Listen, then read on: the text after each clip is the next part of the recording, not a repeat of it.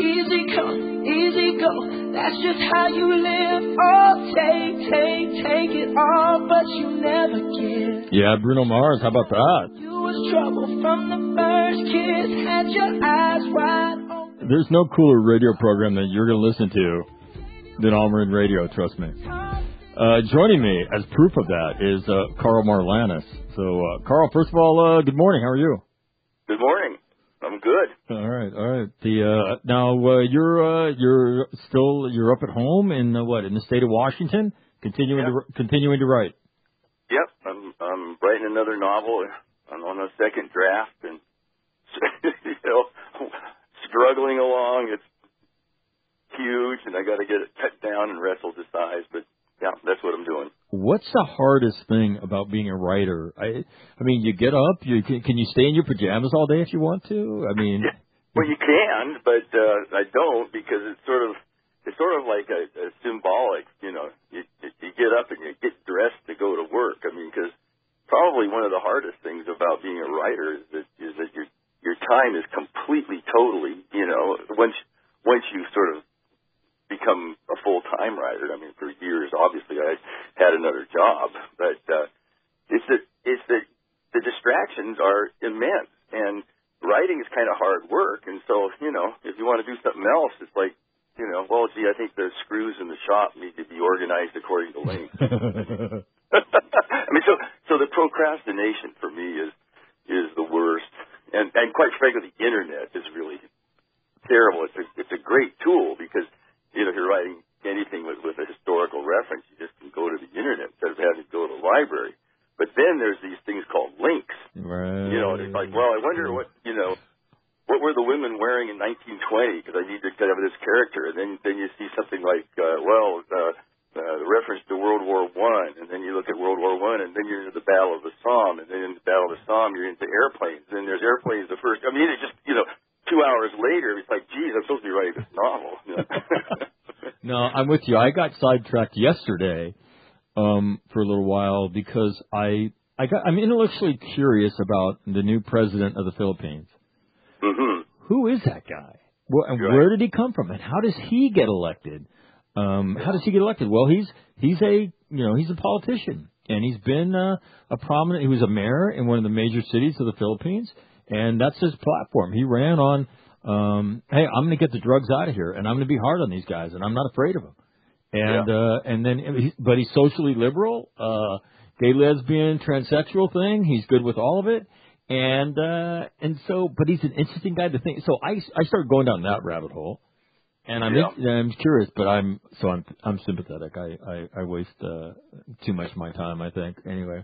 I wanted to have you on today because uh, the Helmand Province is about to go south uh, in Afghanistan, and uh, it's a it's a place that uh, Marines fought, and um, and now we own the whole province when when we were there for, for the most part. I mean, where we weren't in great numbers, like tends to be in, in, in insurgencies that they they messed around there. But where we were in any strength, there was not a whole lot going on. And now they're the the forces sympathetic to the government of Iraq uh, are uh, encircled in the provincial capital, and which does not bode well, no matter what anybody says. That we are here with you, we're going to stick it out with you. It reminds me of the whole. In fact, I was just talking to Brigadier General Tom Draude about the the word Vietnamization of the war, and uh, Yeah. and and and us unassing Vietnam under you know under that polite phrase, and then watching that thing go south, and then he he brought up the boat people of you know just Vietnamese so desperate to get out of there, fearing the communist takeover, they got on boats not knowing what would happen to themselves, and not knowing if anybody would pick them up, but preferring that to remaining in their native land. So Yeah. incredible. No, a tragedy. So I want to have you on because uh and, and talk about the aftermath of Vietnam. And, and so I want to paint the picture of going to Vietnam. You grew up post World War II kid, um, with uh, heroes around you. Vietnam shows up. You're uh, at Oxford. Then you go wandering in the desert. That you get ultimately sent back and said, "Hey, right, contact somebody at the Marine Corps. Don't bother me, kid." And uh, and you come on active duty because you thought it was your responsibility um, to serve the way you know that, that the men of your family and the men in your neighborhood had served. Talk to me about the prism that you viewed before you went to the conflict. uh, you viewed the conflict, you, you and you viewed your your duty to your nation relative to that conflict. Well, um, you know, I mean, I joined the Marine Corps in 1964, uh, PLC program, uh, and uh, at that time, you know, I was just a kid, and I thought that uh, we would only be fighting for the right and and knights in shining armor, and I was pretty romantic about what our mission was, and and uh, uh, of course, World War II was quote the good war end quote. Guys that fought in it didn't seem to think like think about it that way, but um, so I had that sort of vision. But by 1967, uh, it, that had started to crumble. I mean, I, I was at Yale, and and friends of mine would, would give me arguments that I couldn't quite counter about what are we doing over there. And but I was in the Marine Corps. Um, I had gone to training with these guys, and I did have this sort of, you know, you serve the republic sort of of a feeling. If you're a young guy, I mean, sure, there's the draft, and you know, a lot of people, you know, don't want to pay income taxes. It doesn't mean that we shouldn't pay our income taxes just because you don't want to. It's part of being a member of the republic, and so I wasn't sure I wanted to go to war, but I felt like I was a member of the republic, and I had already signed up, and that meant I, I was in a different category. So when I was at Oxford I felt guilty because guys I'd served with um, were going over there to fight, and five boys from my high school died in the Vietnam War. And it's a little high school; it'd be thirty boys to a class, you know. Um, and um, so I just I thought, well, either I'm going to have to desert, or I'm going to have to, you know, suck it up and, and do what I signed on the bottom line for. And uh, it was a very difficult choice. I was conflicted because the war just didn't didn't fit my ideas about what we should be fighting for. I mean, what what should we be fighting for? And uh, I have a good idea now about being government of the people, by the people, for the people. That's worth fighting for. But building a government in Vietnam that, you know, we sort of left holding the bag because of the assassination of the, I can't remember the name, President too. Right. I began to just feel like, huh, so I just chose the personal. I couldn't solve the political. I was a young man. I was an officer. I was uh, and and uh, had gotten my commission, and I said, well, I'm going to just get my 43 guys, and I'm going to do the best I can with them. And I hope I bring more out alive than would come out alive otherwise. And uh, I didn't succeed in that either, but I tried as I could, and so I just took it personal. I can't personally just stand aside. I can't desert, and I can't stand here drinking beer, you know, with the girls in Oxford. And so that's that's how I landed on it. I just said I'm going to go to this war, and I'm going to do the best I can. I signed up. How did the war? When did you know that notice that the war was changing you? Did um, was that not till years later? Did you know when you were in country? uh, by virtue of things you were doing, the way the, the thoughts you had were different. How, oh yeah. How, when did yeah. you notice that, that that you as a human being were were were were beginning to change?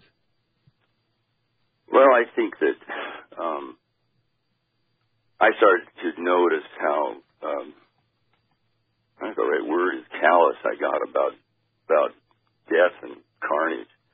Um, you know, after a while, it was sort of like um, geez, this is weird, Karl. You know, I mean, um, we just have these dead bodies here, and and to you, they're just sort of something that you have to, you know, get off the LZ before they smell. It was that kind of, you know, and I started to started to see that, and I started to catch myself in rages.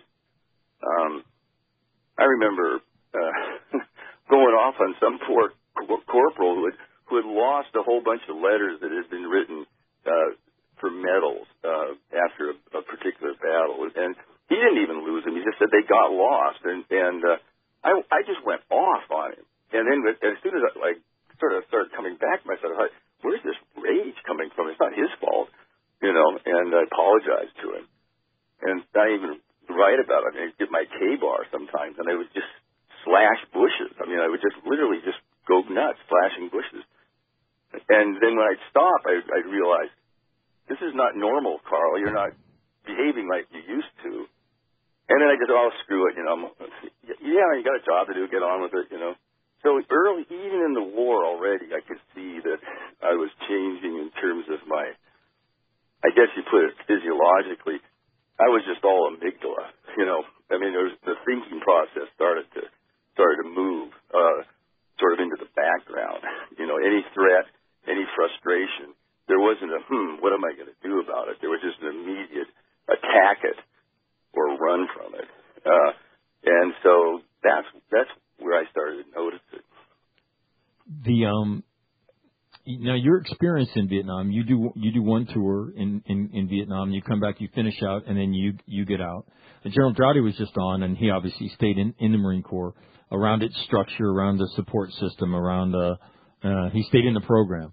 Um, hmm so when you separated from the Marine Corps, um, how did how did that impact you? Now that now you've gone, now you're outside the Marine Corps, uh, you're growing your hair long and bad mouthing your country like everybody else. How, how did that how did how did that uh, how did that separation impact you, given your experience?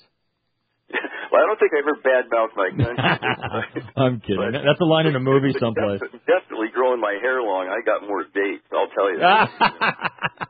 Which we all know is a, that was that was probably the most immediate result of coming out of the Marine Corps. But no, I think that that there's no doubt that uh, when once you leave the, Marine Corps, uh, there is a there is this sense of of um, now what's my place in this giant world as opposed to the smaller world of the Marine Corps, and also you are sort of you become a, an instant minority. Uh, you know, you're, you're just you're just green when you're in the Marine Corps. It's just you're just part of this big group, and sure there's factions within it, but they're minuscule compared to suddenly leaving, and especially right during the time that the Vietnam War was still raging. Um, you know, gee, I'm a I'm a combat veteran, I'm a Marine, and believe me, in places like Yale and Oxford, you're a real real minority, and so you tend to keep your mouth shut. You don't want to get into political discussions because or people saying, you know, how come you did that? How come you were over there killing babies? You know, the, all the cliches.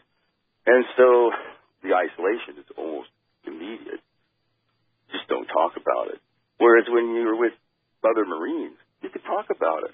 It was, you know, it's like, what did you do? Oh, I was in Charlie Company. Oh, wait, wait, were you in the A Shau? No, we're north of the A Shau. You know, you could you could talk about it. As soon as you leave, you couldn't talk about it. I think that's a major change. The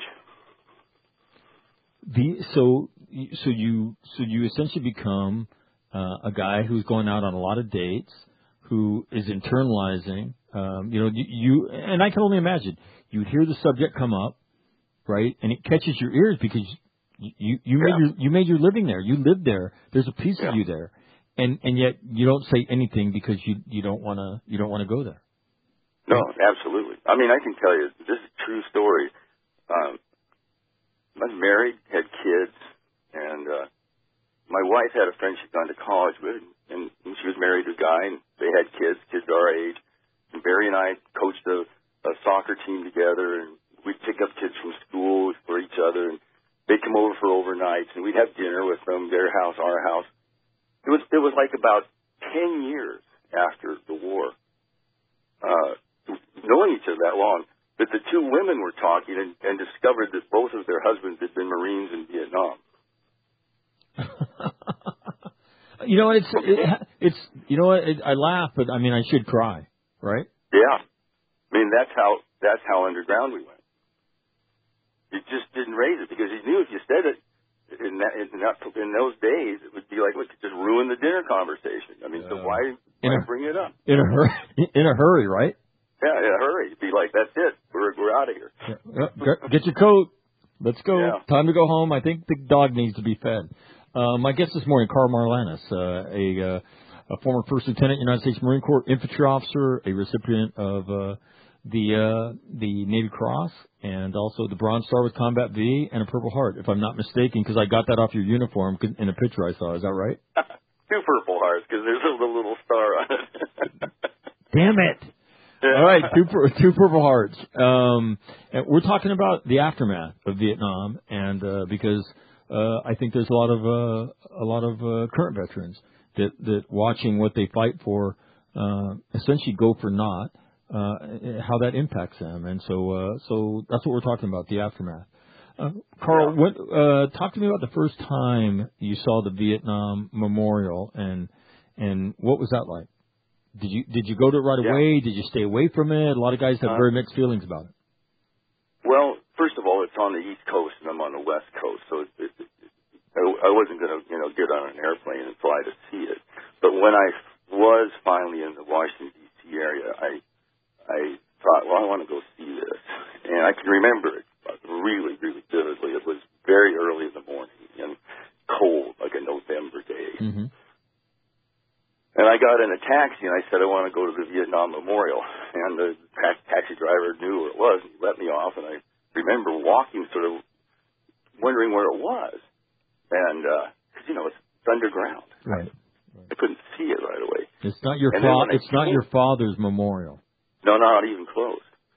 And when I came on it, um, I was struck by it. I, I thought this is so different, and and it's it's a it's a I think it's a beautiful piece of just architecture. And then uh, I went and did the thing and looked up the names, and uh, when I started to touch the names, I mean, I just I fell apart. I absolutely fell apart. And here's something. I mean, like, you hear these stories all the time. I'm leaning on the wall, weeping, and I have my fingers on a, a guy named Ray Delgado who was in my platoon with me. And I hear this woman's voice behind me, and she goes, "Excuse me, uh, did you know Ray Delgado?" Holy and I shit. turn around, I got tears running out of my eyes. I go, "Yes," and she said, "He was my uncle." Oh, wow. What are the odds of that? And there's zero. Yeah, Doesn't happen. It's like in a movie. Nobody believes that. stuff. exactly. No one would believe it if Yeah. you put it in a book, of Yeah. fiction. They say, "That's so unlikely." Out of the out of the fifty eight thousand names, right on that now a little bit more, but out of out of that number, yeah, you make your first visit and she's and she's there. Yeah. Come on. What is Yeah. Are we in a, are we are we in a Disney movie? What is going on here? No, no, Right. we're in a we're in a very real world where that that sort of thing happens. Wow. And uh, I think that we get in ourselves into this sort of scientific, oh, it's just coincidence. It's, Right. it's like that. That is the that's the the difficult. That's that's when they remember when they couldn't quite when they thought the sun wasn't in the center of the universe, and so they had these wheels within wheels to explain the retrograde motion, and it was just this incredibly complex theory to keep in line with what they believed. When somebody said, "Well, the sun's actually in the center," boom, it just goes so simple. I just think that there's something beyond us that, besides just you know stochastic processes, Wow. and that that explains it. So you go there. How did how did um how did going there, obviously meeting her, how did that impact you? Well, it, it, it, first of all, it, it, it hit me with the mystery of it all. Why is Ray Delgado, you know, niece standing behind me when it goes, and that that hit me. But but I think that um, what was really good about it was, quite frankly, it evoked the names and the memories of guys that I served with and who died. And I think that other memorials that, that didn't do that, you sort of see, well, I mean, it's a, the great, you know, Iwo Jima Memorial. It's a great piece. It's a great photograph, obviously, turned into a statue. There's something stirring about it. It's wonderful. It's memorable. But it doesn't get personal, No. you know, unless you knew, you know, Ira Hayes. Right. It doesn't get personal. Which is its beauty because it it's emblematic of the struggle that everybody waged, and that is is one of the things and it- and it- artistically that people loved about it. Yeah, and it, and it evokes the fact that it's real, you know, 18, 19 year old kids that are fighting this war. It's not, you know, the Marines or the Army. It's not an abstraction, and that's what I like about that memorial. It it, it pulled it away from the abstractions of war uh, to, to the to the reality of it, which is that individual people, usually kids, fight these things. I remember the first time I went.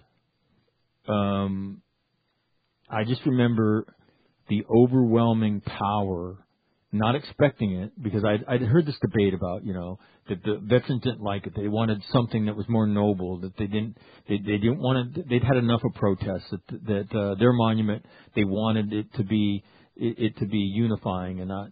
And so I remember when I went. I mean, I, I, I certainly wasn't prepared for the power of that experience, and I remember being disturbed by it for. I mean, uh, probably to this day. Um, Yeah. because when you stand at the bottom of it, uh, and I remember finding a name uh, of a of a guy who lived down the street. His name was uh, Rick Lumley, and uh, he you know he was killed there. And I remember the the kind of like the olive uh, green car outside the house with the yellow U.S. Army writing on it, and Oh, uh, the, yeah, the, the sedan being there for for you know days as as you know after his death. Um, but you it's it's such a personal experience and then you, you look at that and you think every one of those was a real human being with a Yeah. real life and a real dream and a real future and all of it you know all of it you know lost in Vietnam and then the question is for what and which Yeah. which leads us to today so so um over the course of the years um how do you do you make peace with it? Um, because as a first lieutenant, I mean, you were involved in the day-to-day killing, Mhm. right, of, of of the enemy and and trying to save your own Marines. Uh, Yeah. Sometimes successfully, sometimes not. How do you how have you squared that in your own mind, or have you? Well, I think I have, but uh, again, it, it like I said, I, I moved it toward the personal. I mean, basically, look, I mean, Vietnam is going capitalist as fast as they can. I mean, we could have just avoided, you know, killing several million of them and close to 60,000 of us, not counting suicides, uh, and ended up in the same place. And uh, so there's that. What was that all about? Um, and and I thought, well, I can't justify that experience, those people I killed, um, on the grounds of some kind of noble, you know, national defense. We weren't defending America. They, the North Vietnamese army wasn't landing in Malibu and invading Hollywood. Come on. We were doing something else. It was the first first time that we started to do what we called nation building. That government that was that we were it was our ally. It basically was one we put in place after we assassinated the guy. That in fact he himself and boy, pardon my history, but I think his name was. Sure. Um, Right. uh, but after we we basically let assassination go through, um, we held the bag, and so when then we leave, and like you say, all the boat people and everything else comes. It was a it was a moral failing, in my opinion. Um, I don't think that anybody got into the war under these sort of conspiracy theories, like oh, no, there was oil in the South China Sea and Right. da da da. I, mean, I just don't buy that. I think it was I think it was just a, it was a mistake. But those guys that were making those decisions were all World War II veterans, and they had fought real dictators that really were trying to take over the world.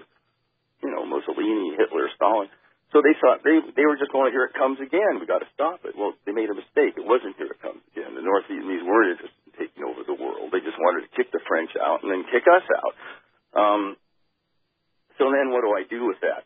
Because I my brain is saying this wasn't to defend America. It was for something else, and might have been an error. I come down to the only thing I can do with it is what's my soul development. It's about me and how I deal with it. That's my life. I wouldn't I wouldn't change it. I like who I am. People ask me, would you do it again? I like who I am, and who I am is enormously influenced by that war experience. And yeah, I would do it again because I, I like who I am. Can't be me without doing it. I like how you So- talk about Karl in the third person. Yeah, because I'm now analyzing. it's it's kind of like Allen Iverson talking about himself in the third person. The uh, no, but I, I, I you, cause you, it's like you stand apart and then you look at Karl and Yeah. and, and, and in very in very stark terms. Um, Yeah. Go ahead. What- I, I, I well, what's that all about? I mean, but what what basically I had to had to decide was it was about my own individuation, my own movement toward wholeness, accepting that I would get into rages, that I killed people in in in rages. Uh, it, that's part of who I am, and learning to accept that um, makes me understand who I am. And I think that without that kind of reflection, um, you know, you're less of a human. Uh, so, you, so I'm just, I just, I just put the war experience down to, like I, I say in shorthand, soul development. That's the only thing I can think of that makes it meaningful to me. My guest this morning, uh, Karl Marlantes, uh, former First Lieutenant, United States Marine Corps, a veteran of uh, of the war in Vietnam, uh, a writer. Uh, his books Matterhorn and What It's Like to Go to War, and uh, he uh, he joins us very graciously to talk about the the aftermath of Vietnam. And uh, Karl, we got to take a quick break, and when we come back, uh, we'll continue our discussion. We've got a couple email, and uh, we'll continue uh, our discussion with it. Uh, a discussion you won't hear any place other than All Marine Radio. So thanks for listening. Uh, more of that coming up as uh, we continue on this uh, on this uh, what is it Wednesday edition of All Marine Radio. More of uh, that next. Uh, don't go anywhere. You're listening to All Marine Radio on the All Warrior Radio Network.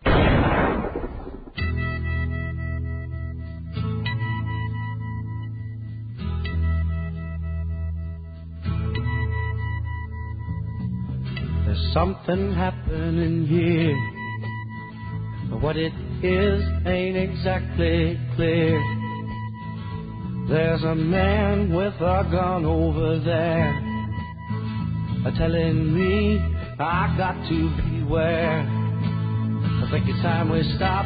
Children, what's that sound? Everybody look what's going down. A little bit of music from the time. Uh, Yeah. Bring back, bring back good or bad memories, Karl. Little Well, it- little both. It little both. I mean, the uh, it was definitely. I mean, I don't know if the right word is. I mean, the '60s.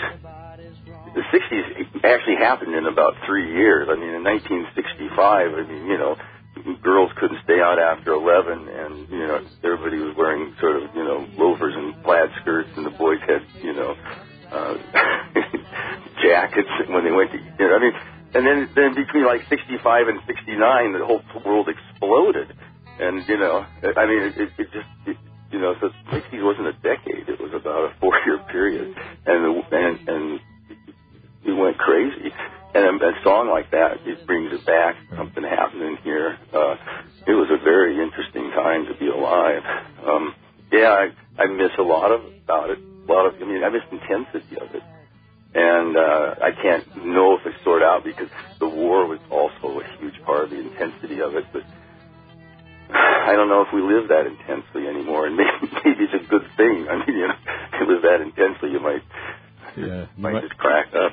the um I remember uh going I, I went to Catholic school right and we so we had to carpool because it wasn't within walking distance and I remember the public school kids I remember them walking in front of the car right and you, so in like 1965 they waited on the curb and you know the car went by hmm 1968 they walked right in front of it looked right Yeah, yeah. looked looked right at my dad And uh, I remember thinking probably have flipped their middle finger at you. I mean, yeah, what the hell's going on Oh, it was. It, I mean, really, truly, it was. It was an enormous upheaval.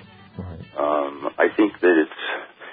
Um, I, I don't know. I mean, I'm not a historian, but to to try and explain how how it was. But I mean, the only thing I can think of is that it was the pot was actually simmering. I mean, just think of racism. I mean, I I've run into guys who, who said, that, "Oh, we didn't have any racism racism when I was in the army." I said, "Well, when, when were you in the army? 1965." I said, "Well, there wasn't any racism in America because nobody would talk about it." And then suddenly somebody said, "Whoa, what's going on? This is really unfair." Guys that serve in the Marine Corps go back home and can't drink at the same water fountain, and then the, then it exploded. And, and what exploded was this huge, decades long buildup. And I think that so the '60s was was just the sort of the the, the steam that finally burst out of the boiler. Uh, the boiler was cooking for decades, but we didn't notice or didn't want to notice. We're talking about the aftermath of Vietnam, and uh, you write about. Um, you said it was important to to your book, Matterhorn, uh, that that racism be a part of it because it was part of your experience. How did that? How did seeing the egalitarianism of combat impact after you came back and the whole struggle with race race relations? Well, um, it was very important to me. I, um, I give this example, and people are sort of amazed about it, but I had never and had never talked to a Mexican person. I grew up in a logging town in Oregon until I was in the Marine Corps. And I, uh, I was, I was and it was Delgado, this guy I talked about earlier. His mother sent him some food and uh, you know a care package, and he opens it up, and and the, you know the, the the Mexican kids in the company were like, hey, and I, saw go I, I I say, what's that, Ray? And he he says, oh, I says that's a tamale. And I, you ever seen him? I said, no, I, I never. What what is it? And he says, well, why don't you just try it? So he hands me the tamale, and I start to chew on it, and I'm thinking as I'm chewing on it, God, no wonder these Mexican kids have such great teeth. And they're all laughing at me, and Ray says, Lieutenant, you take the corn husk off. but, but see, I'm saying, telling that story because we lived in a country that was so divided that I had never even seen a tamale in my life. Well, when you get in the Marine Corps in the jungle, and everybody depends on everybody, that all disappears. And and I used to just feel so sad because I mean I, I was just talking to a guy at a reunion just the other day about this.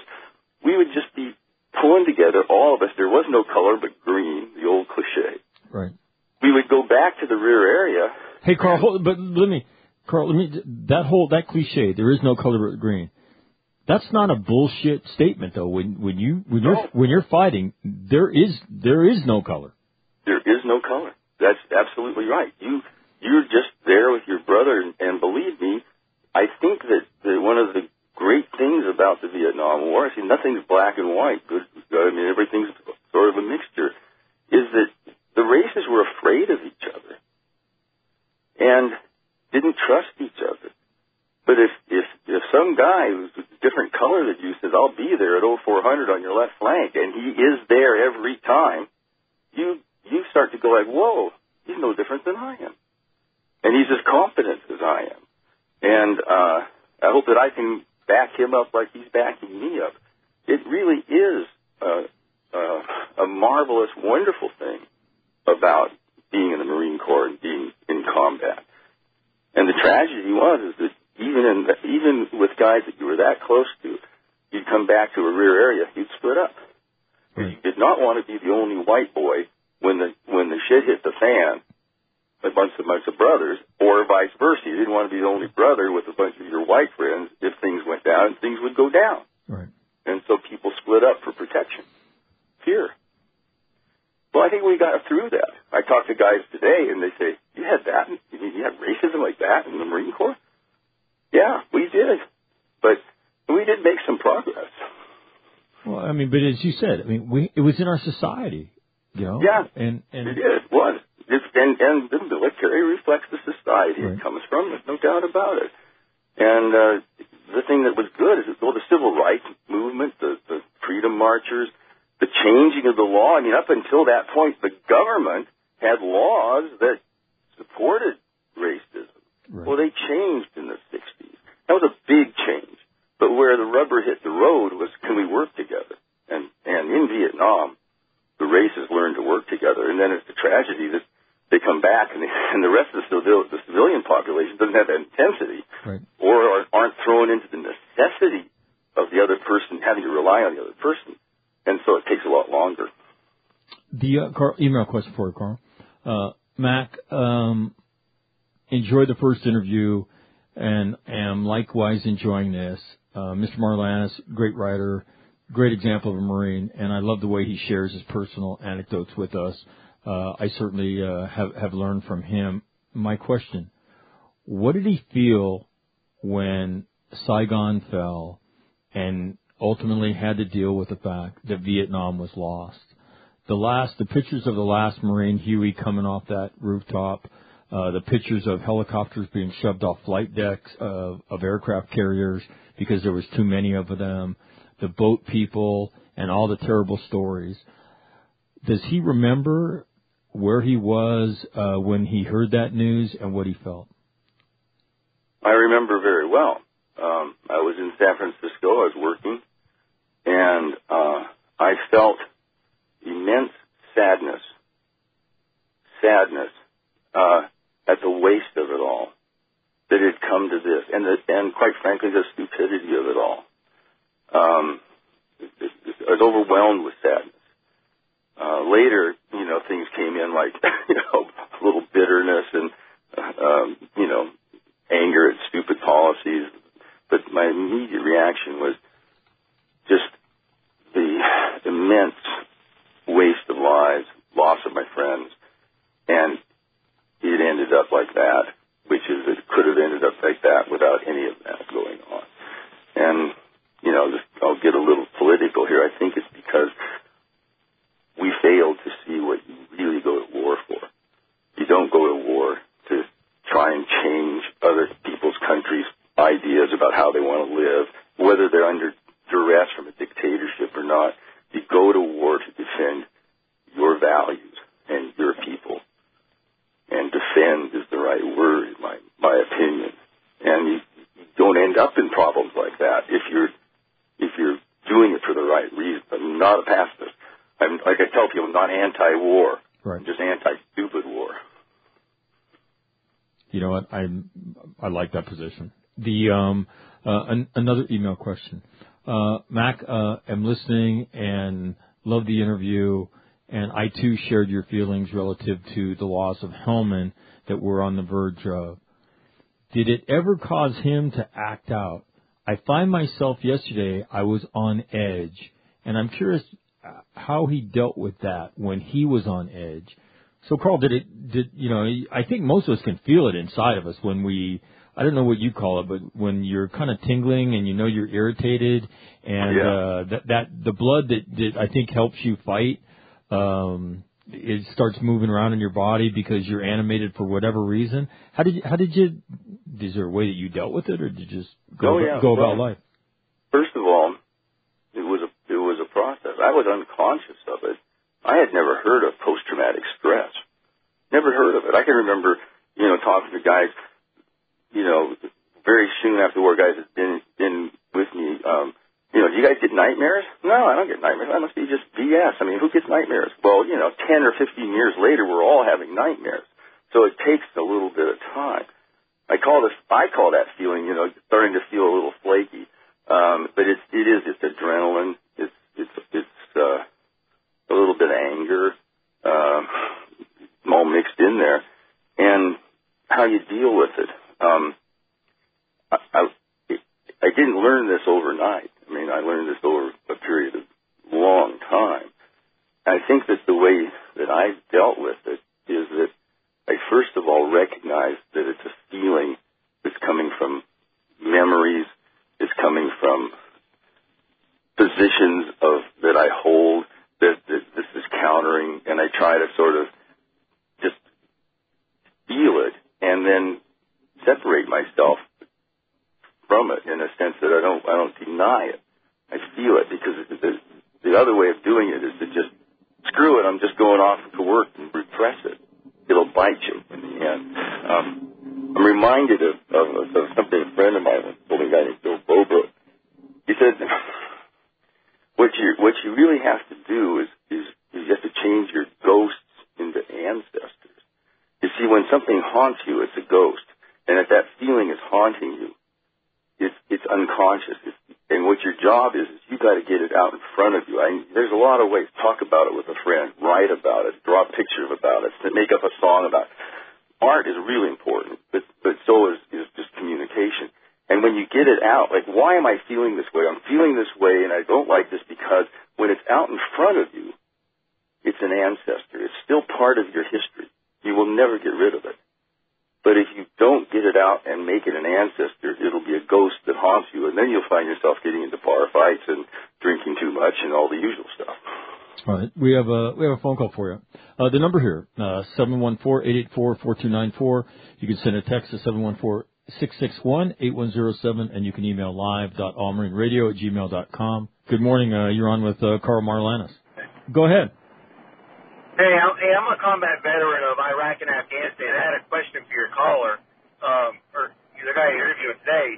When you look back on Vietnam and your experience there, how do you look at that? Well, like, like I was saying before, I I have to look at it personally. You, I have to look at it as how did I handle that particular time in my life and those particular things I did, some of which I am proud of and some of which I am not proud of. And I can only, and I look at it that way. If I try to, to look at that experience as, oh, I saved the world for democracy or I, or I defended the United States against, you know, uh, enemies that were threatening us, I can't justify it that way. Vietnam and, in my opinion, Iraq and Afghanistan, uh, are like that and and so I, I fall back on what did that mean for my life? Who am I? Who am I today? And and how do I how do I grow as a as an individual, as a spiritual individual, uh, to incorporate that experience in my life? And that that's where I find my meaning. I can't find meaning in geopolitics. Karl, do you regret have you ever regretted your involvement in, in the Vietnam War that, that you served there? No, I mean, it's, as, as as you know, as much as it, I think it was an error, I just believe it was. Like I said, I I I, I joined it out of um, you know honorable reasons. Uh, the fact that, that we were misused is is something that I, I regret. I wish it hadn't happened, but I don't regret having been there. Like I said, I who I am is enormously uh, influenced by uh, my experience as a Marine combat veteran. It's who I am. I can't say it's not part of me. And so I look at it, I don't want to be anybody else. I like who I am. and since I like who I am, I have to accept that that experience of mine is one I don't regret. It's just, it's part of my life. And I wish I could have had more of the sort of World War II veterans experience, which is that yeah, I had all those experiences, and in addition, we saved the world from fascism. Well, that's that's nice, right. but you know, quite frankly, my dad and my uncles, who were all combat veterans, they didn't think about that. Right. Really, they thought about the friends they lost. They right. thought about you see, I mean, that experience doesn't change. So it, it, again, it goes back personal. I guess that there. I mean, I guess as a secondary thought, you know, that good came out of it uh, I guess would, would they would find comfort in, um, as opposed to um, having to um, grapple with the fact that you know maybe no good came out of what I did, but that that and then you know I think what you do and what you're talking about is being able to separate that. I had no control over that. The only thing I had control over is could could I be a good fellow Marine? Could I be a, a good person? Could I act honorably? And could I, um, could I equip myself well, uh, so that I could live with the, the outcomes for the rest of my life? And I think you're talking about, which may be the, the, the seminal lesson of today, which is you have to be able to come to, to, to uncouple what the nation does with what you did ultimately at the end of the day, because the only thing you can control, um, is what you did. And so, yeah no, I I I, um, I talk about it in my book. I had a wonderful got drunk with Joseph Campbell one night, uh, and um, and I was feeling guilty about killing a kid, and I just was feeling guilty about it, and all these thoughts. I mean, what was that all about? I mean, you know, here we are, we see, you know, helicopters being thrown off the aircraft carriers, and we just running with our tail between our legs, and um, and so he said to me, he said, look, he said, did you have any choice over where you were born? You were born in Astoria, Oregon. Did the kid you kill have any choice over where he was born? He was born in some village in North Vietnam. Um, no. And he said, um, you're just on the opposite sides in this world of opposites. We live in this world of opposites. All you can do is that when you were over there, did you do your job with a noble heart? I started to cry because I didn't have any control. If I had been born in North Vietnam, North Vietnam I'd have been in the NVA, you know. But I wasn't. I was born in Oregon, so I was in the Marines. We, all you can do is do your do it with a noble heart, and I tried. and I failed at points, but basically I tried, and uh, so I so, so I came away with.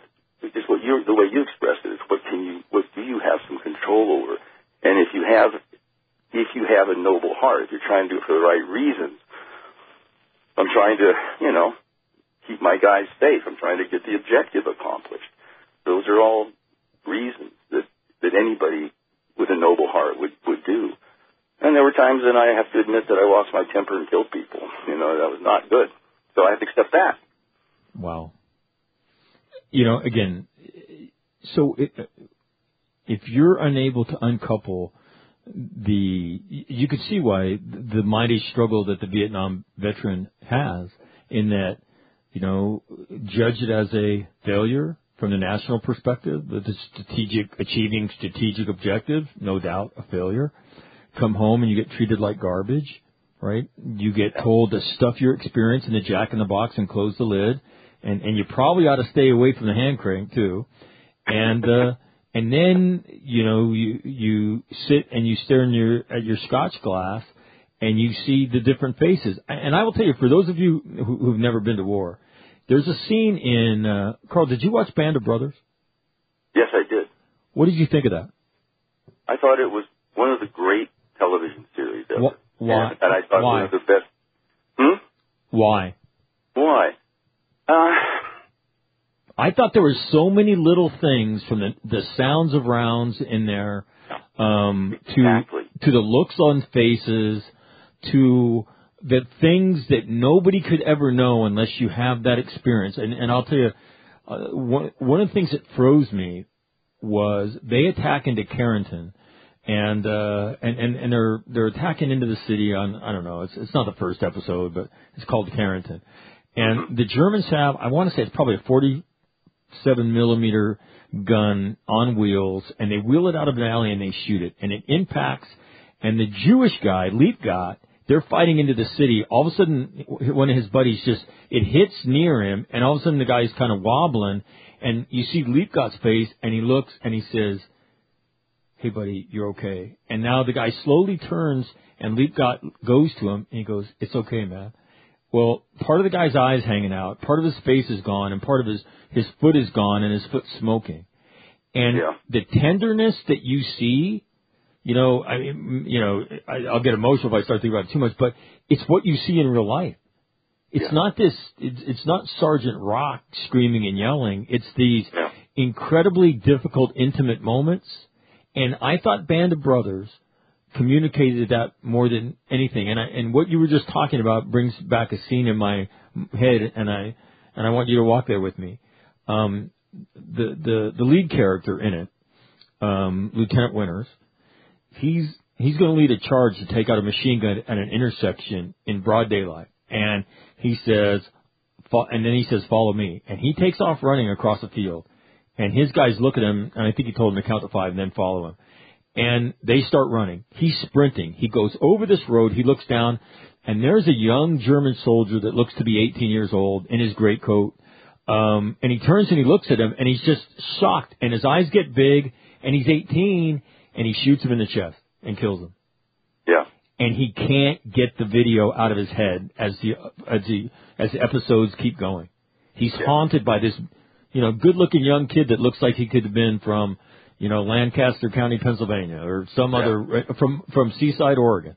hmm Yeah. Is that kind of vivid stuff? Did that bring Oh, back your your memories? Yeah. No, I mean I, that's why I, I thought it was a great series. I mean, um, just precisely that stuff, and, and I mean even more details. It's like they're they look like they're they're heating their rifle sights with with uh, uh, cigarette lighters. You know, and most people have been in combat who go, oh, I hate their rifle sights. What they're doing is they're putting carbon on their sights because they were in the snow, so they needed a better sight picture with carbon on the on the front post. I mean, they didn't say a word about that. They just did it, and, and a combat veteran would understand what they were doing. The Germans that they were fighting there had round helmets instead of those coal scuttle helmets because they were fighting a parachute re- uh, regiment Right. who had different helmets in the German army. They didn't say a word about that. And someone interviewed Hanks, who was one of, uh, he was the producer. Right. Why did you do this? Why did you pay so much attention to detail like that? And Hank said, because these guys that, we're, that this is about are still alive. And you see what the underlying feeling behind that theory is someone like Hank saying, they're still alive. We are not going to bullshit anybody. We're not dishonor them by glossing stuff over or by not remembering the details. These guys are still alive. They deserve it. And uh, that that permeated that that series. I think it made it a great series. The vivid nature of all the effects are, I mean, and, and to me, most notably was the sound. When you hear when you heard those snaps, those snaps, Yeah. that's how it sounds. And you, when you hear when you heard, you know, the the thud of some around hitting something. I mean, those those noises were unnerving. Um, I think to a lot of people. The uh, For sure. the- Yeah. Yeah. Yeah. all right, Karl. A final question for you before I let you go. So when you when you if you gave advice relative to aftermath of, of war, especially uh, you know for both uh, conflicts that, that a lot of Marines have participated in lately, um, you know, the jury is still out, but it looks like the jury's leaning for acquittal. Um, and so, what advice would you give them? It, what advice would I give them about how to how to Process the how to aftermath. process the fact that, that they've been fighting in this this last 16 years of war, and and that in fact it looks looks like if I get you right, it may all end up as if we hadn't been there in the first place. Well, even worse, that that, that our efforts Yeah, we made have, it worse. Have made it worse. We've destabilized the Middle East, and Mhm. and we've impacted Europe. Yeah, I think that the only advice I, I can I can give people is one, you have to just get philosophical about being a member of the human race, and we are flawed. We make really really big mistakes, and the very you know the seven deadly sins. You mentioned you went to Catholic school. I'm a Catholic too, so the seven deadly sins. You know, pride, greed, avarice. those- Well, when you're when you're when you're just in a corporation or you're working for the school district, they don't count for much. But when you but those same same human flaws, when it becomes a war, get magnified horribly, and that's what you're dealing with. You're dealing with human flaws that get us into these conflicts, and then when we conduct ourselves in these contexts with these same flaws, the the the, the results of those flaws uh, are magnified horribly. And so you have to just sit back and say, look, we're flawed. We're, we're a flawed creature. And I'm one of them. And, and try to just, you know, accept it. I mean, this won't be the last stupid war, I'm afraid. you know, but we happen to be fighting it. And, and I personally, you know, if I'm a veteran of that war, fought in it. Now what? second step is what I, I keep hammering here. What does it mean for me? I can't justify it. I, you know, I saved the United States from the Taliban. Sorry, they weren't attacking us.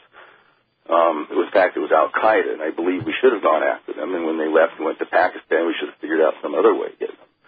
But you, you can't you can't go there if you if you're going to make any progress. You can only say, what did I do?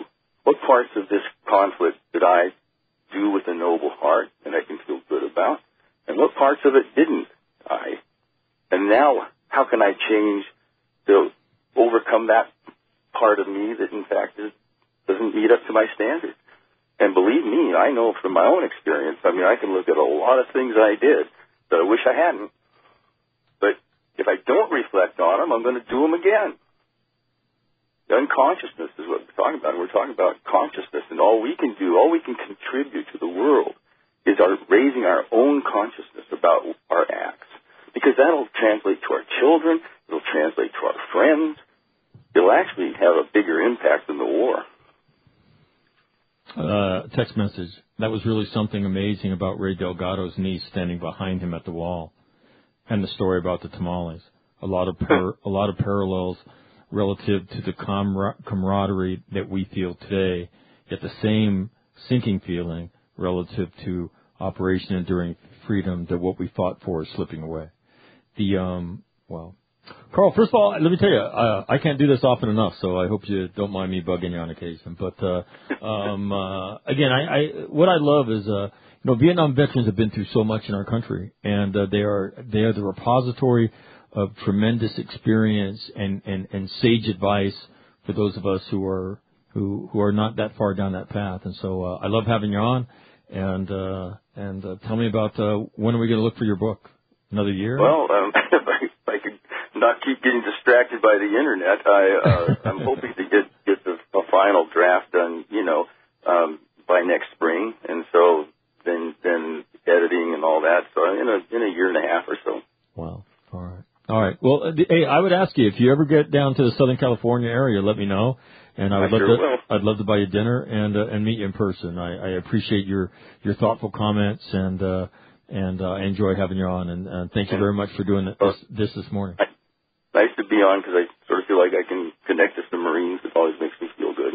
Well, so thank you. let me tell you, I, I told you before we came on the the air that, uh, and and and I'll, I'll I'll I'll impose on you by asking you to tell it again. But the single thing that I get the most feedback on is uh, your Lance Corporal squad leader asking you about uh, about being a Rhodes Scholar and going to Yale. So when Marines, Can I, I, Mar- can I use the F word on ab- there? absolutely, Marines. All right. Uh, please, here it is. I'd been there. I'd been there for you know a few weeks, and by this time the kids figured out I was an, I was an okay person, and they could actually approach me. And uh, my squad leader comes up to me.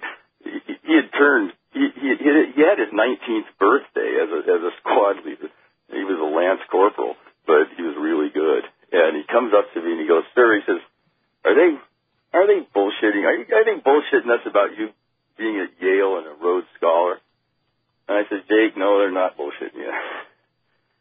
He looks at me, he says, you must be the dumbest fucking Rhodes Scholar on record.